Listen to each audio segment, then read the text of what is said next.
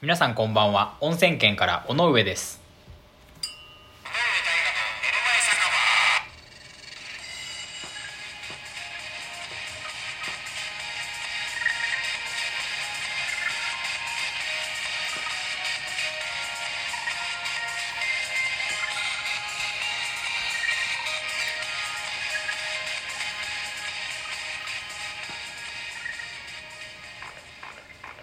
当配信は寝る前に再生してほしいながら雑談ラジオ。最後一件のそろそろ帰るかを目指してお送りしています。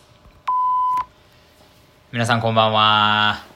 いやーちょっと先に話したいことがあって先日久しぶりにライブハウスに顔を出しに行ったんですよ。いやもう本当いつぶりかな。まあ1年は経たないんですけどまあ本当それぐらいぶりかなっていう感じで。他の用事があってちょっとそのオーナーさんとかもお世話になってる方だったんでその仕様で顔出したんですけどねなんかめちゃくちゃ楽しくてたまたまその何て言うんですオープンマイクっていうか誰でも歌っていいよみたいなもちろん感染対策とかしっかりしてましたけどまあそのそれから時間経ってて確かにあのねこう陽性者とか体調悪くなった人もいなかったし、まあ、しっかりしてたんですけどねちょっと一曲歌わないかみたいな流れになって1曲だけ歌ってなんかすごい居心地のいい場所だよなやっぱりと思ってなんかライブもどうするべきかななんてね物思いにふけてましたよその日の夜は。まあ今年中にしっかりと1回でもいいんでライブができたらいいなとは思います。えー、その時にはですね大分県にもし住んでる方聞いてくださってる方いらっしゃいましたらぜひねよければ皆さん遊びに来てください。全然僕は県外からでもウェルカムなんで県外の方もぜひ遊びに来てください。よろしくお願いします。あそういえばその日はあれらしいですね。misia が僕の住んでいる場所大分県に。ねいつぶりなんでしょうね。来てたみたいですね。なんか行った人の話によると清涼お化けだったってね聞きましたけど。いやそうでしょうね。絶対。まあ、素晴らしいですよねあのミュージシャンは。ぜひ生で僕も聴いてみたいですけどね。なんかこうなんていうんですかね独特な発音の仕方みたいな感じですよね。まあ発音といえば僕毎回ねあのー、皆さんこんばんは」とか「当配信は」とか毎回僕ちゃんと自分で喋ってるんですけど「ながら雑談ラジオ」っていうとこがもうめちゃくちゃ噛みそうになるんですよ毎回。ながら雑談ラジオ。ちょっと言ってみてください皆さん。難しくないですか？当配信は寝る前に再生してほしいながら雑談ラジオ。ここですよ。これ毎回噛まないように気をつけてるんですけどね。まあなんか歌の練習になればいいですよね噛まないっていうのが。最近ちょっとなんか最初の話長くなっちゃいましたけどあのついにあのループペダルを買ったんですよ。これあのギターとかベースやってる方は分かる方多いと思うんですけどあのペダルをね足でガシャンガシャンって踏んだらその間に録音しててそれを重ねてどんどん録音していけるっていうエド・シーランが使うね代表的な人であのそういう機材があるんですけどねそれを買ってあのー、ね僕もラップかなんか挑戦してみようかなみたいな気分になってるんでまあこれでねながら雑談ラジオっていうのをまあスラスラいけるようになったら、まあ、ラップも噛まずにいけるでしょう。まあね長くなりましたけどえー、早速早速じゃないなもう今週のテーマに参りましょう。えー、今週のテーマはこちら。今ダントツやり直したいこと。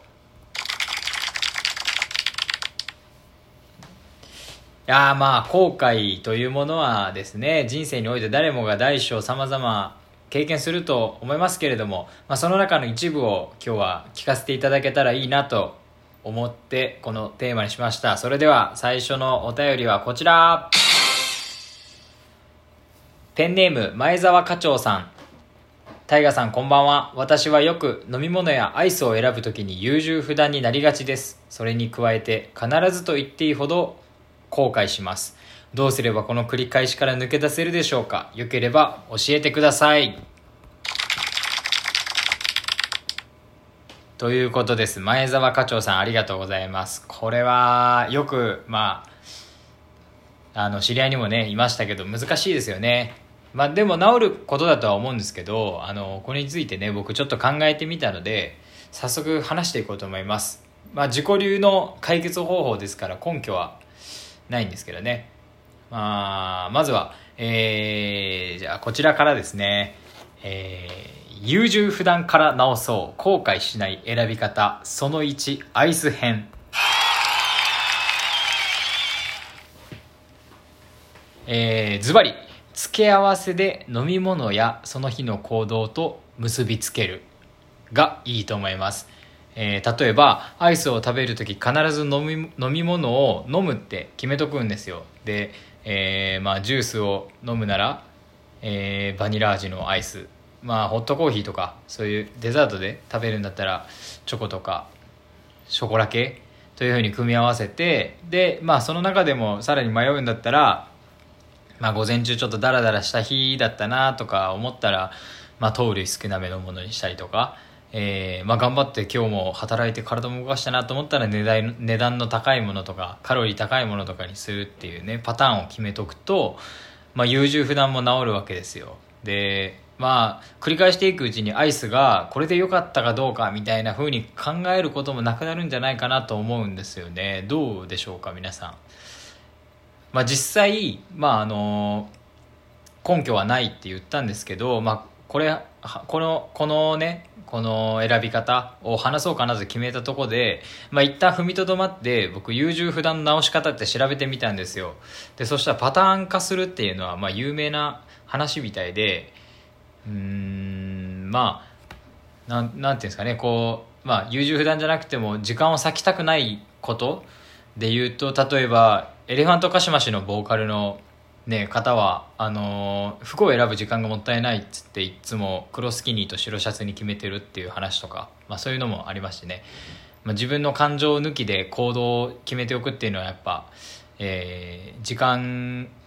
を時間に余裕を持つためにはやっぱねいい話根拠のある話だったみたいですね。ということで、まあ、これはおすすめですね、えーそして、えー二つ目いきましょう。二つ目ですね。えーなぜから何へ後悔しない選び方その2飲み物編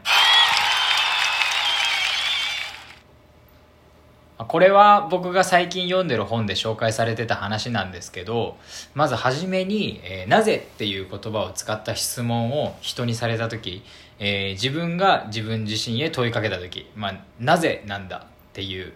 時に人はネガティブな思考に陥ることが多いと実証されています。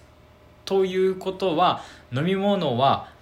あ飲み物を、選んだ後が問題なんですよね、えーなぜこの飲み物にしたんだろうってなぜですよね？っていう風になる前にこの飲み物の何が良かったか何が失敗したかっていうのを先に考えるべきだっていうことです。えーつまり、えーなぜっていうのは、えー過去に起こったことにしか答えが見つかりませんけど、まあ、な何っていうふうに考えたら、まあ、次に飲み物を選ぶ時とかに、えーつなげられるってことですね経験として、まあ、結果後悔しない選び方えーアイスとか、まあ、その他のことでも選ぶ時のパターン化へ結びつくんですけど、まあ、人生においても一緒で、まあ、そのなんかなぜこうしたんだろうとか、まあ、起きてしまったことに対して、えー振り返るわけですけどなぜっていうのは、まあ、そういうのよりは、えー何っていうふうに、えー問いかける内容を変えるとより良い生活を送れるようになるっていうふうに、まあ、本に書いてましたそれはね、えーまあ実際そうだそうだなとは思います、えーまあ実践してみてはいかがでしょうかね。どうどうでしょうか、まあ、いいと思いますね僕は。このやり方は。えーまあ、僕もそれに気をつけながら生活しようと思ってます、えー前澤課長さん大変ありがとうございました。えー今日はもう一つお便りを読んでいこうと思います、えーそれではこちら。ペンネームヒロさん。大河君いつも応援しています。お大河君。お先日お仕事でホテルを予約した時初めに予約したホテルよりも安い場所が見つかり変更しましたその時にキャンセルをし忘れて結局30%の料金がかかってしまい当初より多く出費が出ましたとんでもなく後悔しています大河君はこのような経験はありますか？えー、とのことです。えー、ありがとうございます。あこれは残念ですね。まあ、悔やんでも悔やみきれないっていうこういったお話ですよね。まあ、やはり後悔というものは結局、どっちが良かったのか問題っていうね。えー、まあ、最初のままにしとけばよかったみたいなことよくありますよね、本当。まあ、ちなみに僕、あのツアーとかでね、ホテル取るときは Booking.com っていうアプリで予約してて、まあ、ダブルブッキングしたことないんですけど、まあ、実際そのギリギリまでキャンセル無料だったりとかタイムセールとかもあるしボタン一つでそれができるからそのダブルブッキングしちゃう可能性は十分にありますよね。で僕もまあまあ似たような経験でいくと、えー、買い物のの時に豆腐とか粉系が安いお店と、えー、お肉とか魚が安いスーパーと2つあってうんまあ麻婆豆腐にしようって今日は麻婆豆腐にしようって決めた時に、まあ、先に豆腐買うでしょ安いとこで。で店移動してお肉安いとこでミンチ買うでしょ。であ